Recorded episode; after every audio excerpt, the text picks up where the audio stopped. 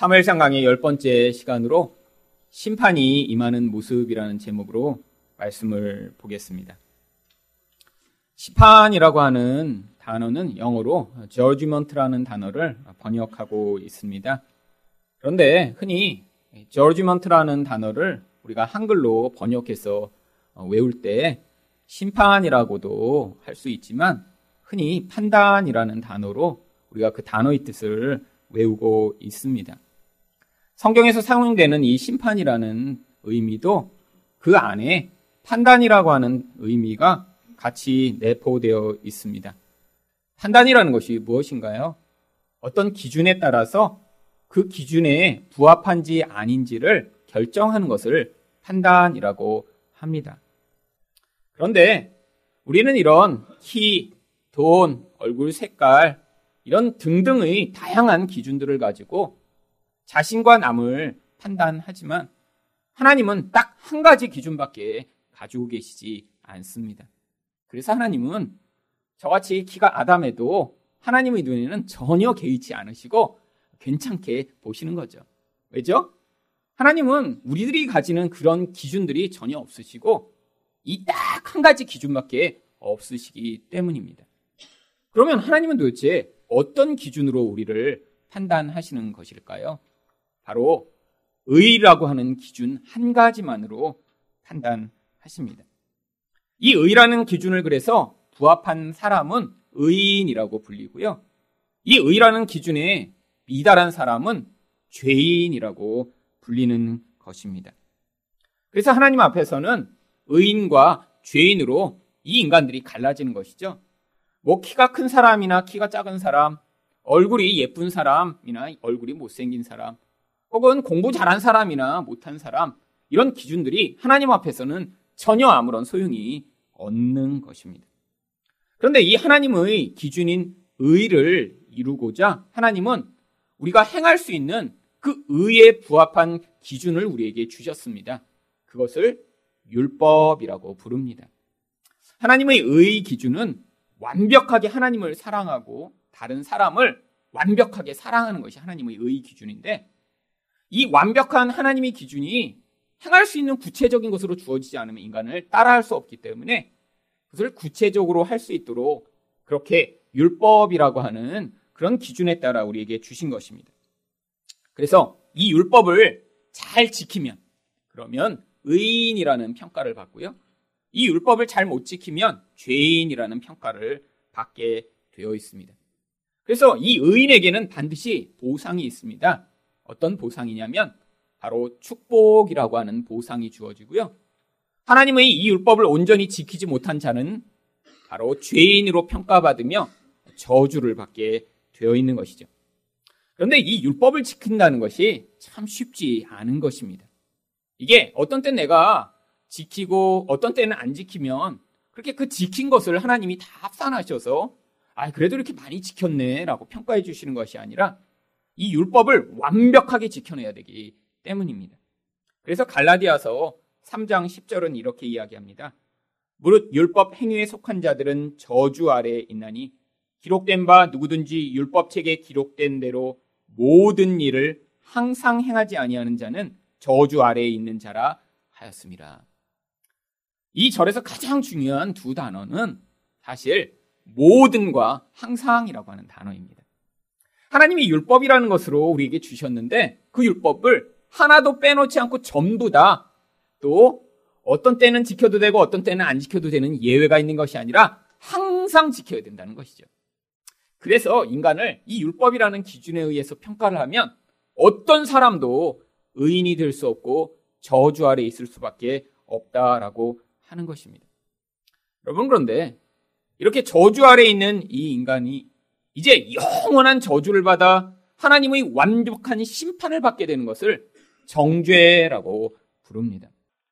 이 완벽한 심판을 받는데 하나님이 그냥 이렇게 있다가 아 너는 지옥에 가, 너는 천국에 가 이렇게 판단하시는 게 아니라 마지막에 확정 판결을 내려주시는 순간이 있다라고 하는 것입니다.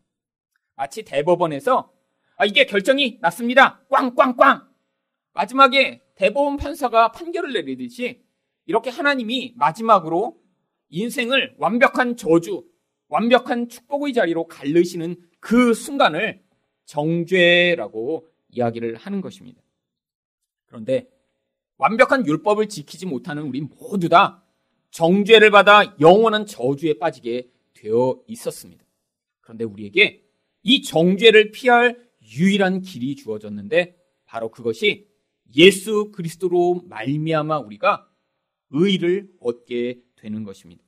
그래서 마가복음 16장 16절은 이렇게 이야기합니다. 믿고 세례를 받는 사람은 구원을 얻을 것이요 믿지 않는 사람은 정죄를 받으리라.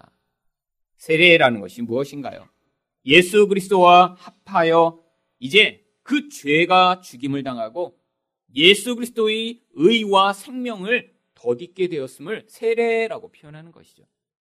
우리의 의로는 절대로 하나님이 원하시는 그 완벽한 의를 얻을 수 없는데 바로 예수님의 의를 우리가 대신 얻어서 그 예수님을 통해서 이제 우리에게 구원이 주어지게 된다라고 이야기를 하는 것입니다.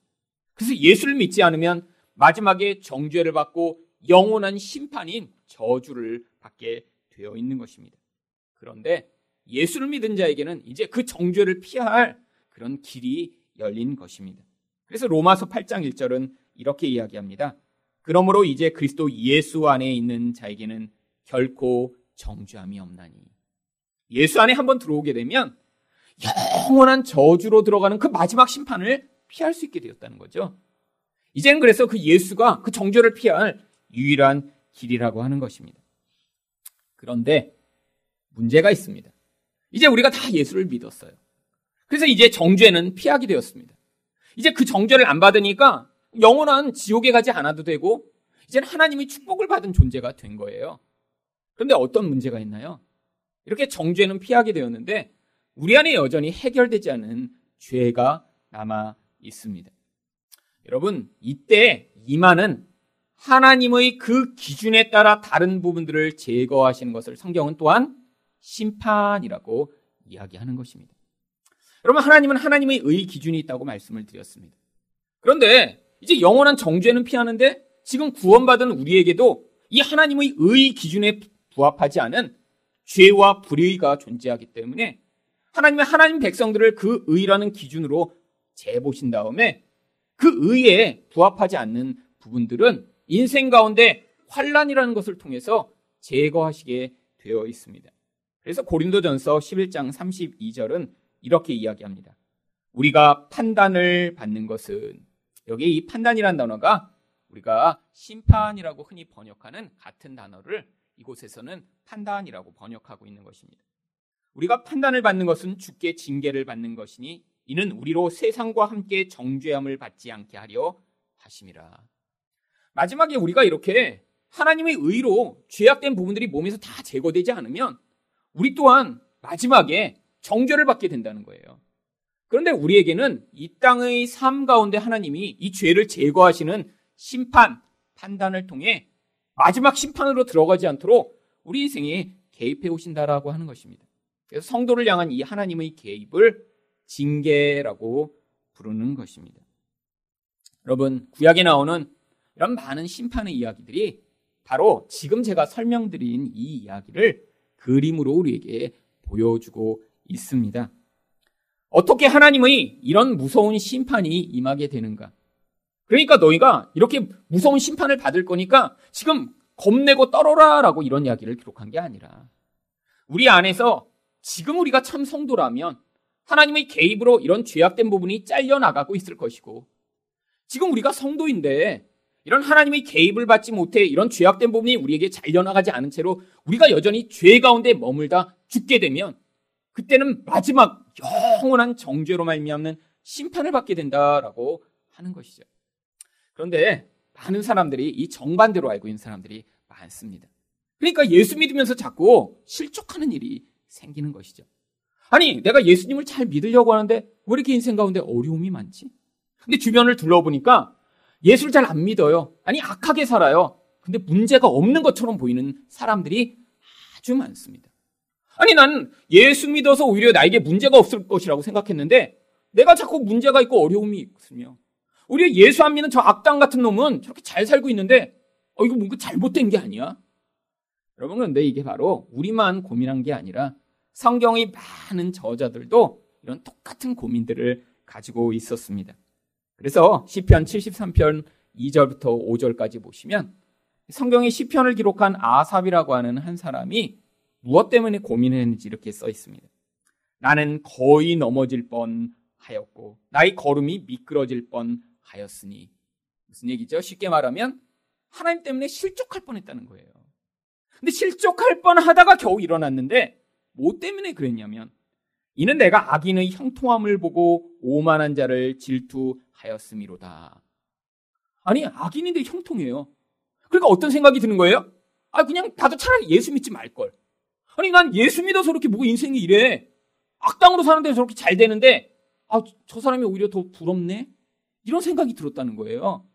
근데 그들이 어떻게 삽니까? 그들은 죽을 때에도 고통이 없고 그 힘이 강건하며 사람들이 당하는 고난이 그들에게는 없고 사람들이 당하는 재앙도 그들에게는 없나니. 여러분 악인인데 오히려 아무런 문제 없이 살다가 심지어 죽을 때에도 편안하게 죽는 것 같아요. 그걸 보니까 거의 실족하여 아 나 예수 믿는 게 오히려 이게 오히려 더 나쁜 것 같아. 이런 마음이 들 뻔했다라는 거예요. 여러분 그런데 이 시편 73편이 이렇게 끝났으면 이 성경의 기록이 안 됐을 것입니다. 그런데 이 아삽이 나중에 어떻게 믿음을 회복하나요? 하지만 성도의 인생이라는 것이 무엇인가를 깨닫게 되는 것이죠.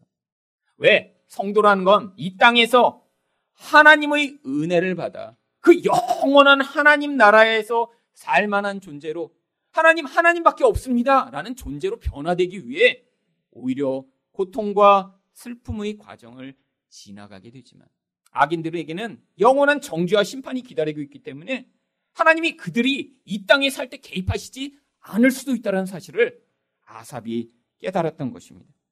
그래서 바울이 성도들을 격려하며 사도행전 14장 22절에서 뭐라고 이야기를 하나요? 우리가 하나님의 나라에 들어가려면 많은 환란을 겪어야 할 것이라. 여러분, 여러분 인생 가운데 그래서 환란이라는 것이 닥치시면 또 그것들을 지나본 경험이 있으시면 그 환란을 통해 또 아 하나님 제 힘으로는 불가능하군요. 우리 하나님이 도와주시지 않고 저를 지켜주시지 않고 저를 인도하시지 않으면 정말 불가능하군요라는 그런 고백을 여러분이 하시며 그래서 예수님 제가 예수님이 필요합니다 라는 그런 마음을 가지시게 되었다면 여러분은 지금 하나님 나라에 들어갈 준비를 하고 계시다라고 하는 것입니다. 근데 살면서 한 번도 어려운 일이 없었어요.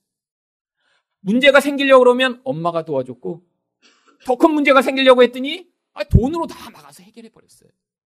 그래서 한 번도 예수를 믿은 적이 없어요. 아니 예수를 믿어야겠다는 그 도움이 필요하다는 생각을 해본 적이 없어요. 우리가 볼 때는 그 인생이 편안하고 즐거운 인생처럼 보이지만 영원한 정죄로 말미암아 심판에 빠져 들어가게 되는 그런 인생이라고 하는 것입니다. 성도에게는 오히려 화를 통해 어떠한 일들이 일어나나요? 고린도후서 4장 17절을 보시면 우리가 잠시 받는 환란의 경한 것이 지극히 크고 영원한 영광의 중한 것을 우리에게 이루게 함이니. 여러분 환란이라는 것이 원래 탈곡기라고 하는 슬립시스라는 단어를 번역한 것입니다. 여러분 탈곡이라는 것이 무엇이죠? 벼가 있으면 벽시가 겉에 둘러 있는 거예요. 벽시 그 자체로는 우린 먹을 수가 없습니다. 그걸 뭘 하죠? 도정이라는 것을 하죠. 탈곡기에 넣고 껍데기를 벗겨내는 것입니다. 우리 인생 가운데 하나님의 의 기준에 부합하지 않는 부분이 있으면 하나님이 환란이라고 하는 인생의 탈곡기에 우리를 넣으시고 껍데기를 벗기시는 거죠. 그래서 어떻게 만드세요?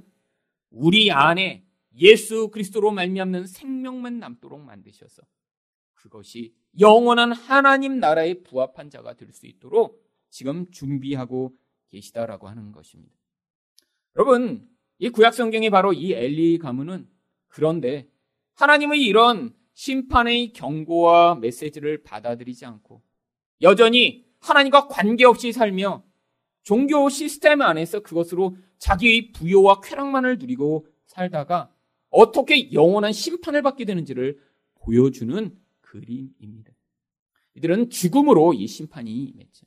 하지만 성도 가운데 이런 심판이 이 땅에 살아 있을 때, 아니, 젊어서부터 이런 환란의 과정들이 임하며 거기에서 내가 아, 인생이 고통스럽지만 하나님 나를 이런 과정을 통해 구원하심이 얼마나 감사한지 모릅니다라는 고백을 하게 만들고 계시다면 하나님이 지금 여러분을 사랑하셔서 개입하심으로 이런 엘리 가문과 같은 무서운 영원한 심판에 빠지지 않도록 지금 은혜를 베풀고 계신 것입니다.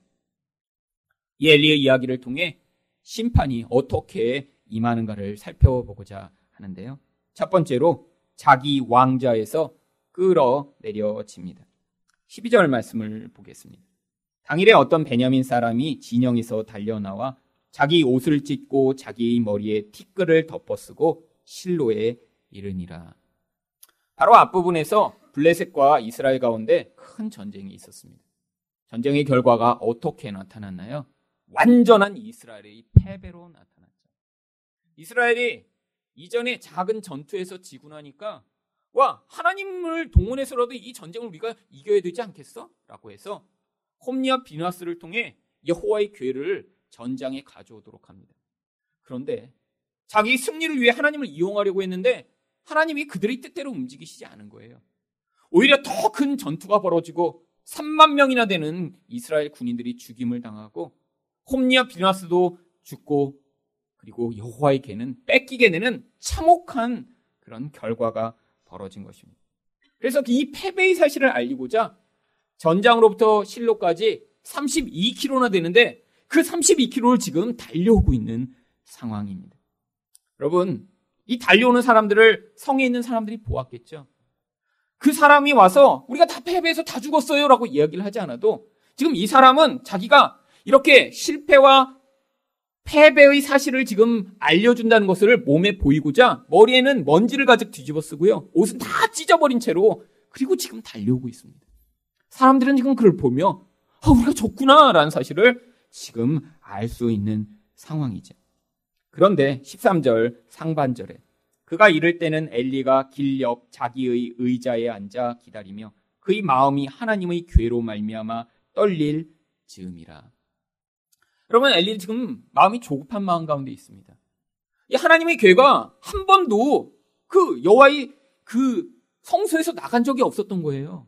지금 밖에다 내놓고는 났는데 어, 떻게 될까 어떻게 될까 지금 덜덜덜덜덜 떨고 있는 거죠. 여러분 괴를 빼앗길까봐 두려워한다고 이 엘리가 정말 하나님을 두려워하는 사람인가요?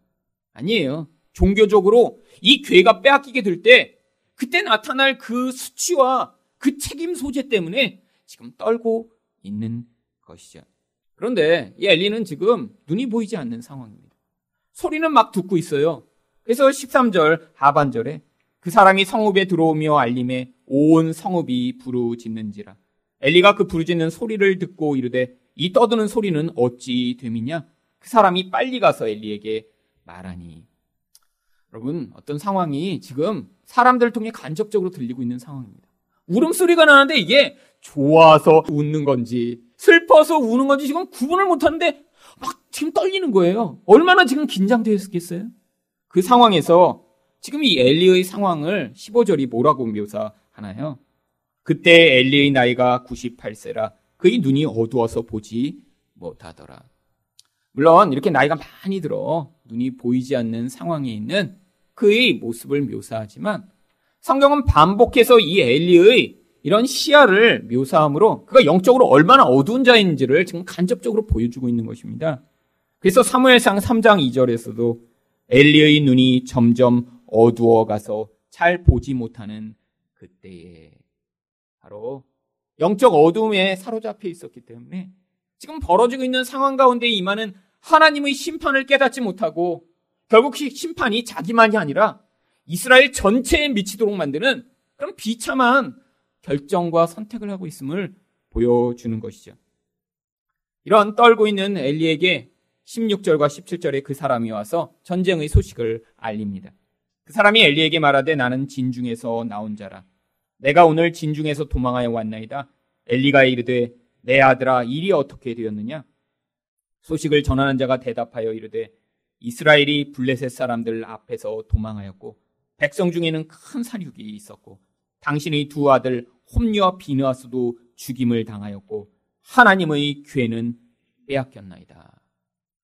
여러분 처참한 일이 벌어진 것이죠. 개인적으로도 아들 둘이 동시에 죽어서 이렇게 대가 끊어지는 상황이 벌어졌고요. 그리고 자기가 책임져야 하는 그 여호와의 계가 뺏겨버리는 이런 민족적 수치를 당하는 상황이 벌어진 것이죠. 여러분, 근데 이 일이 왜 일어났나요? 하나님이 이전에 계속 이 엘리에게 이 심판에 대해 경고하셨기 때문에 말씀대로 이루어진 것입니다. 사무엘상 2장 34절을 보시면 내 두 아들 홈리와 비나스가 한날에 죽으리니 그 둘이 당할 그 일이 내게 표징이 되리라. 이게 하나님의 심판이라는 거예요. 물론 여기서는 이렇게 아들이 죽는 심판으로 나타났지만 하나님의 백성 가운데는 이렇게 그 인생 가운데 자기가 가장 소중히 여김으로 하나님에게 불복종하고 하나님을 거역하던 그런 의존의 대상들이 빼앗겨지는 상황으로 이 모든 심판이 일어날 수 있는 것이죠. 여러분 인생 가운데 하나님이 그래서 개입해 오시는 것입니다. 여러분 하나님이 정말 돈이 필요하실까요? 아니 하나님이 꼭 우리 자녀들 가운데 누구 한 명은 꼭 목사 만드시고자 그렇게 얘가 힘들게 하면 꼭 얘 아들을 내놔서 목사 시키겠지? 이런 마음으로 우리 인생에 환란을 주시는 건가요? 아니라는 거예요. 우리가 어떤 잘못된 것을 의존하는 경우가 너무나 많습니다. 그 의존이 대상 때문에 그런데 하나님으로서 지금 점점 벌어지고 있는 거예요. 그래서 하나님의 백성이면 우리가 살아있는 동안에 개입해 오시는 것입니다. 그런데 영원한 심판을 받을 자는요, 이렇게 죽음 앞에서 죽음으로 그 모든 것을 잃어버리게 되는 것이죠. 여러분, 이 이야기를 들었을 때 엘리에게 무슨 일이 벌어졌나요? 18절 말씀입니다.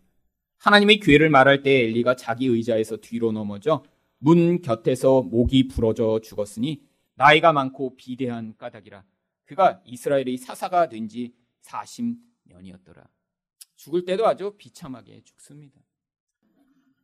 여러분, 여기 나와 있는 어떤 단어들을 통해 하나님의 심판이 어떻게 임하고 있는지를 보여주고자 하는 것입니다.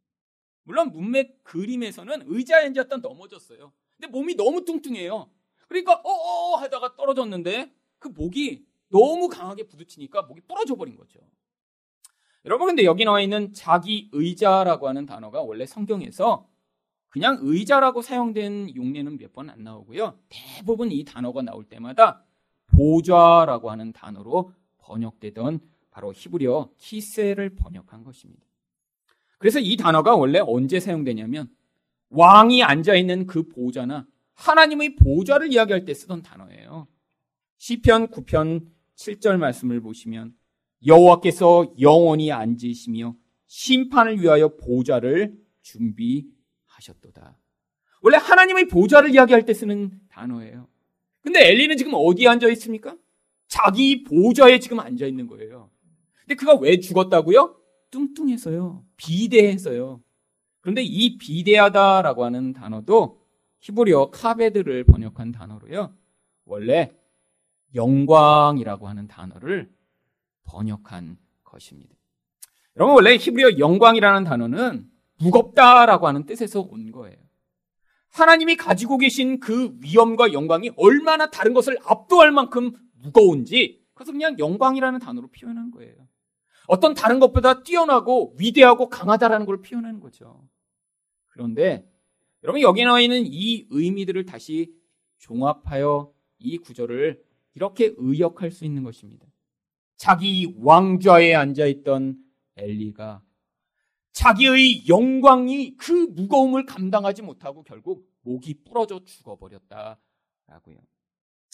여러분, 엘리가 왜 이렇게 비대한 자가 되었나요? 사무엘상 2장 29절 말씀을 보시면 너희는 어찌하여 내가 내 처소에서 명령한 내 재물과 예물을 밟으며 내 아들들을 나보다 더 중히 여겨 내 백성 이스라엘이 들으는 가장 좋은 것으로 너희들을 살지게 하느냐. 여러분 실제적으로는 성전의 기름을 하나님께 바치지 않고 자기가 다 먹어서 뚱뚱해진 몸이 된 것입니다. 근데 성경은 뭐라고 얘기해요? 아들을 하나님보다 더 중요하게 여겼다. 하나님의 영광보다 자기 아들들의 영광을 더 중요하게 여겨서 이런 일이 벌어진 것이다. 라고 이야기를 하는 것이죠.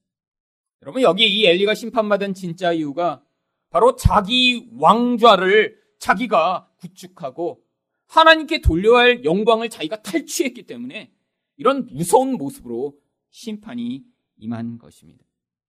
여러분, 이 땅에서 모든 사람이 심판을 받는 진짜 이유가 바로 이 엘리와 같은 모습 때문입니다. 왜죠? 인간은 선악과를 따먹음으로 하나님처럼 되려고 하는 그 모습이 우리 영혼에 이젠 내재되게 되었기 때문입니다. 다른 사람보다 더 높아져야 돼요. 내가 하는 모든 일을 통해 내가 가장 중요하고 내가 가장 높은 존재가 되고자 하는 열망을 가집니다.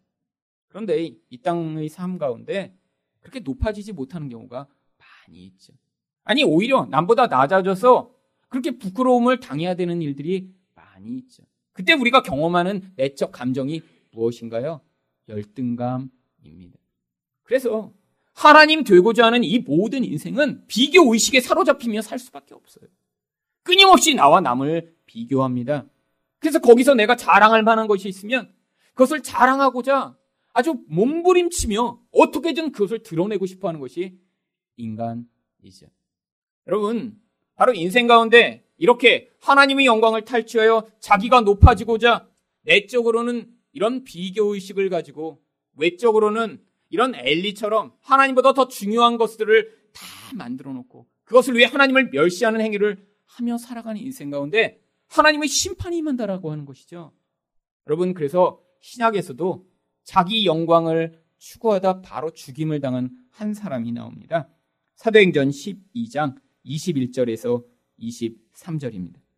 헤롯이 나를 택하여 왕복을 입고 단상에 앉아 백성에게 연설하니 백성이 크게 부르되 이것은 신의 소리요 하나님의 소리가 아니라 하거늘 헤롯이 영광을 하나님께로 돌리지 아니하므로 주의 사자가 고치니 벌레에게 먹혀 죽으니라. 여러분 인생이라는 게 이렇게 배 안에서 벌레 한 마리만 살아도 죽을 수밖에 없는 게 인생이라는 거예요. 물론 여긴 벌레라고 나왔지만 뭐 뱃속에 뭐 이렇게 큰 벌레가 다닐까요? 지금으로 번역하면 알지 못하는 박테리아로 말미암아 죽은 것이죠. 폐혈증에 걸린 거예요. 여러분, 근데 왜 이렇게 죽었나요? 왕이었습니다. 근데 사람들이 그를 야 신이 말하는 것 같아. 하나님 같아. 하나님 같아. 왜냐하면 지금 이 두로와 시돈 사람들이랑 이 헤롯이랑 관계가 아주 안 좋았어요. 그래갖고 이 헤롯이 이 두로와 시돈을 계속 괴롭히려고 하니까 이 사람들이 초청에다가 연설을 시킨 겁니다. 그리고 이 헤롯의 마음을 기쁘게 하고자 뭐 한 거예요? 아부한 거죠. 그랬더니 그걸 진짜로 알아듣고 그래 내가 하나님 같지? 이랬다가 하나님이 그냥 바로 죽여버리신 거예요. 근데 물론 이 사람들 지금 본보기로 택함을 받아 이렇게 죽었습니다. 요즘 이렇게 내가 어 그래 내가 하나님 같지? 내가 그래도 제일 잘났지? 이렇게 할 때마다 하나님이 죽이셨으면 아마 세상에 사람이 남아있진 않을 거예요. 아마 여기도 지금 대부분 이미 죽어서 교회 오시지 못하는 경우가 많을 겁니다. 여러분, 정말 뭐 우리가 대통령처럼 높은 자리에 가고자 하나요? 아니에요. 내가 우리 집에선 그래서 내가 제일 키 크지? 우리 교회에선 내가 얼굴 제일 뽀얗지? 우리 학교에선 내가 제일 똑똑하지? 여러분, 그때마다 심판이 임한다고 생각해 보세요. 벌써 죽었어야 되는데, 아직 살아있는 게 얼마나 큰 은혜가 임하고 있는지를 지금 알 수 있는 것이죠. 여러분 이런 인간들은 이 죽음으로 심판이 임해 영원한 멸망과 저주로 빠지는데요. 우리는 어떻게 하나님이 개입하신다고요? 지금 인생 가운데 지금 개입하고 계세요. 여러분 젊어서 여기 한 미모 하신 분들 계시잖아요. 솔직히. 근데 여러분 그 미모가 지금도 지속되고 있나요? 아니에요. 지금 보면 다 아주머니, 할머니로 통용되시는 분들이 앉아 계세요. 근데 이분들도 젊어서 봤으면 저도 허, 권사님 이런 분이셨어요? 제가 이렇게 그때 너무 놀래서 가슴이 뛸 만한 아, 그런 상황이었을 텐데 그래서 다 결혼들 하셨는데 40년, 50년 지나고 나니까 할머니가 되신 거죠. 여러분 이 땅에서 내가 가장 잘난 줄 알았어요. 아니 우리 집에서 내가 제일 그래도 잘났으니까 우리 회사에서 그래도 나만한 사람 없으니까 우리 줄에서는 그래도 내가 제일 키 크니까 이러고 살았는데 인생이 역전이 찾아오며 그게 아니라는 사실을 깨닫게 된 거예요. 내 자식이 세상에서 제일 똑똑하고 예쁜 줄 알았는데 키우다 보니까 그렇지 않다라는 사실을 고백하며 하나님 정말 우리 인생 가운데 이렇게 내가 높아지려고 하는데 이게 아니군요라는 사실을 고백하게 여러분이 계시다면 여러분은 지금 바로 그 심판을 통해 예수 그리스도의 의만이 가장 중요한 것임을 지금 고백하는 자리로 이끌려 가고 계신 것입니다. 여러분, 근데 세상은 그러나요? 세상은 바로 이것과 정반대로 우리 인생에 개입해 옵니다. 여러분, 그래서 하나님이 우리에게 뭘 요구하시는 줄 아세요? 바로 예수님의 마음을 갖기를 요구하시는 것입니다. 빌립보서 2장 5절부터 8절입니다. 너희 안에 이 마음을 품으라. 곧 그리스도 예수의 마음이니 그는 근본 하나님의 본체시나 하나님과 동등됨을 취할 것으로 여기지 아니하시고 오히려 자기를 비워 종의 형체를 가지사 사람들과 같이 두셨고 사람의 모양으로 나타나사 자기를 낮추시고 죽기까지 복종하셨으니 곧 십자가에 죽으심이라. 여러분 예수님의 마음이 어떻다고요? 낮아지셨대요. 또 예수님의 마음이 어떠셨다고요? 십자가에서 죽기까지 복종하여 우리를 사랑하셨대요. 이게 예수님의 마음이라는 거예요. 여러분 근데 예수님의 마음이 우리가 왜 그 마음을 가져야 되나요? 바로 구원이라는 게 예수님처럼 되는 것이기 때문입니다. 여러분 많은 사람들이 예수님처럼 된다는 것을 이렇게 오해하는 경우가 많아요. 막 고매한 인격을 가지고 또 굉장히 이렇게 도덕적으로도 탁월하고 또 이게 예수님처럼 이렇게 마음의 평정이 깊은 데서 우러나와서 어떤 상황에도 흔들리지 않고 물론 예수님이 이러신 분이시. 근데 성경이 우리에게 가져야 한다고 얘기하는 예수님의 마음은요. 이렇게 낮아진 자리로 내려가는 게 예수님의 마음이고요. 그리고 사랑하고자 나에게 요구되는 그 희생을 받아들이는 그 복종의 자리로 끌려가는 것이 예수님의 마음이라고 이야기하는 거예요. 여러분, 그러니까 세상은 이 예수님의 마음과 정반대되는 인간의 마음, 아니 마귀의 마음을 가지고 모두가 살아가고 있는 것입니다. 여러분, 세상 사람들이 가지고 있는 그 근원적 마음, 아니 우리 안에도 있는 이 근원적 마음의 실체가 무엇인가요? 이 예수님의 마음과 정반대죠. 바로 나를 높이고 싶은 거예요. 내가 남보다 더 잘난 인간이 되고 싶은 거예요. 내 자녀들이 남보다는 더 똑똑하고 더 예쁘고 더 멋진 자녀가 되기를 원하는 그 마음이요. 이것이 이기심으로 작용하며 절대로 남을 위해 희생하지 않고자 하는 그 마음으로 표출돼 나오는 것이죠. 여러분, 그 마음이 바로 마귀의 마음이고 그 마음이 바로 예수님의 마음과 반대되는 이기적인 마음인 것입니다. 여러분, 세상의 문화는 이 이기성을 계속 부추기는 방식으로 만들어져 가고 있습니다. 왜요? 바로 그게 사람들이 원하는 바기 때문이죠. 여러분, 만약에 텔레비에서 광고를 하는데 이 화장품을 바르면 남보다 얼굴이 더 어두워져서 사람들이 전혀 관심을 보이지 않을 것입니다. 이렇게 광고하면 그 화장품이 팔릴까요?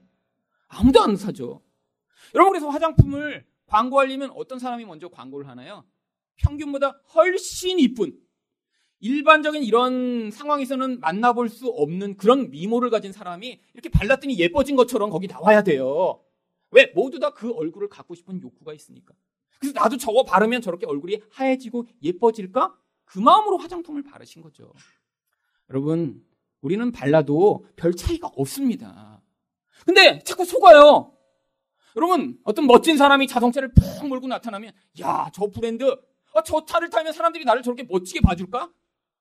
여러분, 사람들이 이렇게 여러분 멋지다고 얘기 안 해요. 근데 우리 안에 자꾸 어떻게 하고 싶은 거예요? 남과 차별을 두고 싶은 거예요. 남과 다른 존재가 돼서 나는 그것으로 더 인정받고 사랑받는 존재가 되고자 몸부림치는 삶을 살고 싶은 거죠. 여러분, 세상의 소비가 모두 다 거기에 초점이 맞춰 있습니다. 사는 집이요? 다 차는, 타는 자동차요? 바르는 화장품이요? 입는 옷이요? 드는 핸드백이요? 다 어떻다고요? 필요와 관계없이 이것을 너가 가지고 소유하면 너는 그렇지 못한 사람보다 더 괜찮은 사람이며 의미 있는 존재일 거라고 속이는 세상 문화요. 여러분 여기에 속아 넘어가고 있는 것이 무엇이라고요? 자기 영광을 추구하며 지금 엘리처럼 영적으로는 비대해져 가고 있는 모습이라고요. 여러분, 근데 하나님이 여러분 인생 가운데 한 번도 개입하시지 않는다고요? 그러면 여러분은 이 엘리처럼 목이 부러져 사망이라는 영원한 저주에 빠지게 되는 것입니다. 근데 여러분이 추구하시고 살았어요. 근데 깨달으세요. 아, 이게 죄구나. 내가 이까지 물건을 가지고 나 자신을 높이려고 했던 이게 죄구나. 그까지 좋은 핸드백 들어서 남이 나를 어머 그 핸드백은 어디서 사셨어요? 세상에 아, 사모님이니까 그런 핸드백 드시지 이렇게 하고 음, 그럼요 그럼요 이렇게 하고 싶은 마음을 가졌던 이게 죄구나. 남이 못하는 그런 그런 비싼 자동차 타갖고 어머 어머 어, 젊으신데 어떻게 이렇게 좋은 차를 타세요? 남이 이렇게 어 일로 사모님 오세요.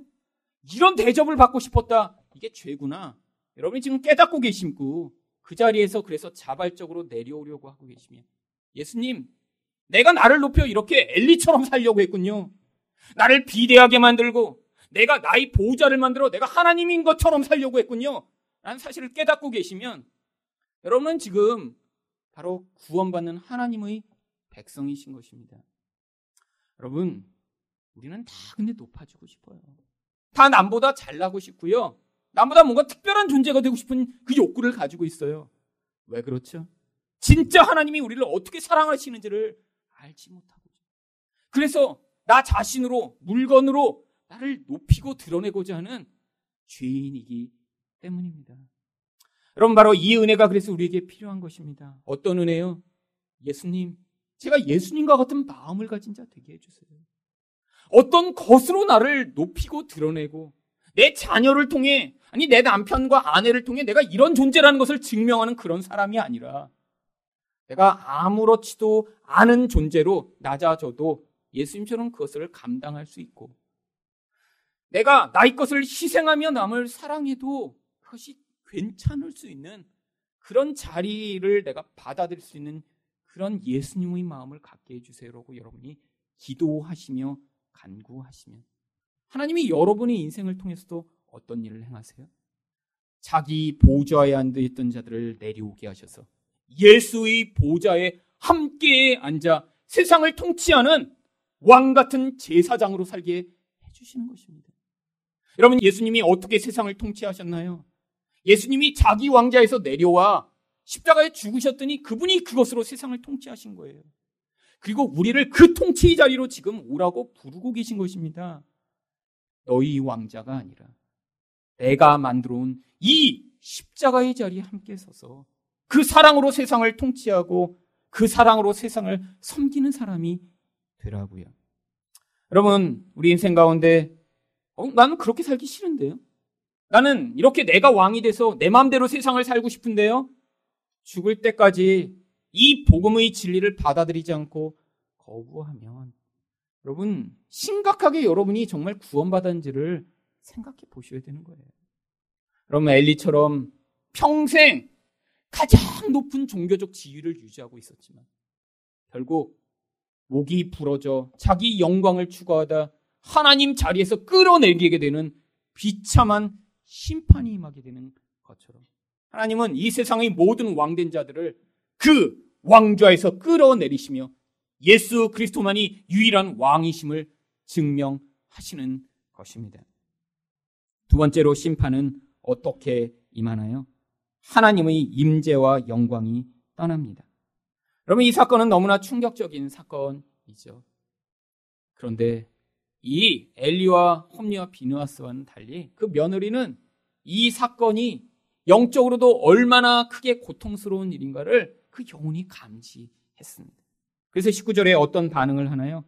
그의 며느리인 비느아스의 아내가 임신하여 해산 때가 가까웠더니 하나님의 기회를 빼앗긴 것과 그의 시아버지와 남편이 죽은 소식을 듣고 갑자기 아파서 몸을 굽으려 해산하고 여러분 여자가 아기 낳을 때 가장 축복되고 가장 기쁜 날이어야 되는데 이 여인에게는 그것이 가장 슬픈 날이 되었습니다. 그래서 20절에서 어떻게 그 주변에 있던 사람들이 이야기를 했냐면 죽어갈 때 곁에 있던 서 있던 여인들이 그에게 이르되 두려워하지 말라 내가 아들을 낳았다 하되 그가 대답하지도 아니하며 관념하지도 아니하고 아들을 낳아서 가장 기뻐야 되는데 그게 아무 소용이 없다라는 거예요. 여호와의 괴는 빼앗겼고 시아버지와 남편은 죽어버린 상황에서 이게 아무 소용이 없다라는 거예요. 그래서 21절 상반절에서 어떻게 아이 이름을 짓습니까? 이르기를 영광이 이스라엘에서 떠났다 하고 아이 이름을 이가봇이라 하였으니. 그럼 이 이가봇이라는 단어는 히브리어로 그대로 읽으면 어디에 영광이 이런 단어예요. Where glory 영어로는 Where glory? Where is glory? 영광이 도대체 어디에 있어? 그 의미가 뭐죠? 이제 영광이 없어져 버려서 찾을 수 없다라는 거예요. 여러분, 이 여인에겐 지금 무엇이 그렇게 그 연을 죽음으로 몰아넣게 고통스러운 것이었나요? 하나님이 더 이상 그들을 버리시고 함께 하시지 않으면. 아니, 그 하나님이 포로가 됐다는 사실이 이 여인에게는 고통의 과정이었던 것입니다. 여러분, 그 이유를 21절 하반절이 이렇게 이야기합니다. 하나님의 괴가 빼앗겼고 그의 시아버지와 남편이 죽었기 때문이며 결국 심판이 임한 것이죠. 그리고 22절에서 어떻게 본문이 끝이 나나요? 또 이르기를 하나님의 계획을 빼앗겼으므로 영광이 이스라엘에서 떠났다 하였더라. 여러분, 하나님의 심판이 무엇으로 임한다고요? 하나님의 임재와 영광이 이젠 떠나서 함께 하시지 않는 것으로 임하는 것입니다. 여러분, 하나님의 임재가 무엇인가요? 하나님의 함께 하심입니다. 근데 하나님이 함께 계시면 어떻게 영광이 나타나죠? 하나님이 함께 계시면 정말 뭐 얼굴에 빛이 나나요? 하나님이 함께 계시면 정말 어두운데 뭐가 환한 어떤 기운이 나타나기 시작하나요? 아니에요. 영광이라는 것은 하나님의 본질적 속성이 드러나는 것입니다. 그러니까 죄인 가운데 하나님이 함께 계시면 그 죄가 더 이상 그를 파괴하지 아니하고 하나님이 거룩한 속성으로 말미암아 보호받고 은혜가 나타나. 사랑이 없던 자에게 하나님의 임재가 함께하면 그를 통해 하나님의 사랑이 흘러가게 되고 마음의 불안과 두려움이 가득한 자에게 하나님의 임재가 있으면 그 하나님의 임재가 마음을 두렵지 않게 만들며 그 가운데 온전한 평안을 가져오게 되는 것이죠. 여러분 이 하나님의 임재와 그것으로 나타나는 그 하나님의 임재의 결과인 영광은 맛본 사람만 알게 되어 있습니다. 여러분 그래서 성경 가운데 하나님이 함께 계셨다가 깊은 죄악으로 말미암아 그 하나님의 임재가 떠났을 때 하나님 정말 저희 죄를 용서하여 달라고 외치며 거기에서 하나님이 다시 함께 해달라고 간구했던 한 사람이 있습니다. 바로 다윗입니다. 다윗이 바세바와 범죄한 이후에 그가 시편 51편을 기록하며 51편의 표제를 이렇게 기록하고 있습니다. 다윗의 시 인도자를 따라 부르는 노래 다윗이 바세바 동침함 후 선지자 나단이 그에게 왔을 때 그런데 이 다윗이 무엇을 가장 슬퍼했는 줄 아세요? 51편 10절부터 12절 말씀을 보시면 하나님이여 내 속에 정한 마음을 창조하시고 내 안에 정직한 영을 새롭게 하소서 나를 주 앞에서 쫓아내지 마시며 주의 성령을 내게서 거두지 마소서. 주의 구원의 즐거움을 내게 회복시켜 주시고 자원하는 심령을 주사 나를 붙드소서. 여러분 다윗이 가장 고통스러웠던 것이 하나님이 자신으로부터 떠나버리면 인간은 어떤 존재로 그냥 남아 있는 거예요? 죄악으로 그냥 덮여 있는 존재예요. 이기심이 가득한 존재예요. 평안을 잃어버리고 두려움에 사로잡히는 존재예요. 만족이 없고 끊임없는 불만족으로 말미암아 중독에 빠져버리는 그런 존재예요. 그게 바로 인간의 실체라는 것입니다. 근데 다윗은 하나님의 신이 함께 하시는 그 경험을 했었어요. 그 하나님이 함께 하실 때 누렸던 평안과 기쁨과 은혜와 사랑과 만족을 경험했던 자인데 하나님이 떠나시니까 그 깊은 공허와 두려움과 불안을 견딜 수 없어. 하나님, 이 죄악을 용서해 주시고 저에게 그 놀라운 은혜를 베풀어 달라라고 간구하고 있는 것입니다. 여러분 구약 성경에서는 이렇게 하나님의 성령이 오셨다가 죄를 지면 떠나시는 그런 분이셨어요. 왜요?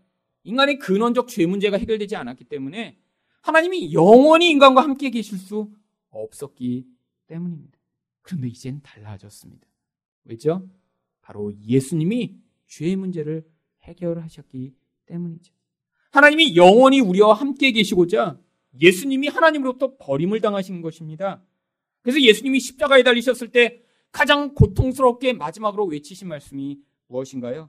마태복음 27장 46절을 보시면 제 9시쯤에 예수께서 크게 소리질러 이르시되 엘리 엘리 라마 사박다니 하시니 이는 곧 나의 하나님 나의 하나님 어찌하여 나를 버리셨나이까 하는 뜻이라. 여러분, 예수님이 하나님으로부터 버림을 당하셨어요. 하나님과 영원히 연합된 분이셔서 우리 하나님의 그 사랑과 하나님의 그 모든 기쁨과 만족과 영광을 누리시던 분이 하나님으로부터 가장 비참한 자리로 떨어져 그 십자가에서 수치를 당하시고 고통을 당하신 이유가 무엇이죠? 하나님이 영광을 잃어버리고 하나님이 임재해서 이렇게 버림을 당한 이유가 무엇이죠? 바로 우리가 서야 할 그 버림받음의 자리에 예수님이 대신 서시기 위함입니다. 우리 안에 이런 죄악이 가득하잖아요.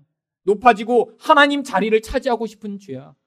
물건을 통해서, 돈을 통해서, 사람을 통해서 나를 높이고 싶은 이 우상숭배의 죄악이요. 근데 그 죄악을 지은 자는 반드시 하나님부터 버림받게 되어 있는 거예요. 근데 하나님이 우리를 버리시지 않고 예수를 대신 버리신 것입니다. 그리고 그 예수를 믿는 자는 이제 우리에게 이제 하나님과 영원히 함께 할 수 있는 특권을 주셔서 예수님이 원래 누리시던 하나님과의 영원한 연합을 이제 우리에게 선물로 주시고 우리에게 성령을 주셔서 성령이 우리를 떠나시지 않고 영원토록 우리 인생을 인도해 나가시도록 하신 것입니다. 여러분 예수를 믿을 때만 그래서 여러분은 하나님의 임재와 영광을 누리실 수 있습니다. 여러분의 삶에서 그래서 지금 그 하나님의 임재가 있으시다면 어떤 결과가 나타나야 되나요? 예수의 모습이 문득문득 나타나셔야 돼요. 왜요? 하나님의 임재가 있으면 반드시 그 영광이 나타나게 되어 있다면서요. 영광이 무엇이죠? 그 하나님의 모습이 나타나는 것입니다. 근데 그 하나님의 모습이 뭐라고 말씀드렸어요? 내가 높아지고 싶었는데 낮아지는 자리로 선택해 가며 내가 나를 위해서만 살고 싶었는데 이제는 다른 사람들을 위해 살고자 하는 마음이 내 안에서 나타나기 시작하는 이것. 이 예수의 마음으로 우리가 하나님의 영광을 보여주는 것입니다. 여러분, 여러분 인생에 닥친 이 심판을 통해 이런 예수의 마음 드러내시고 하나님의 영광을 보여주시는 여러분 되시기를 예수 그리스도 이름으로 축원드립니다.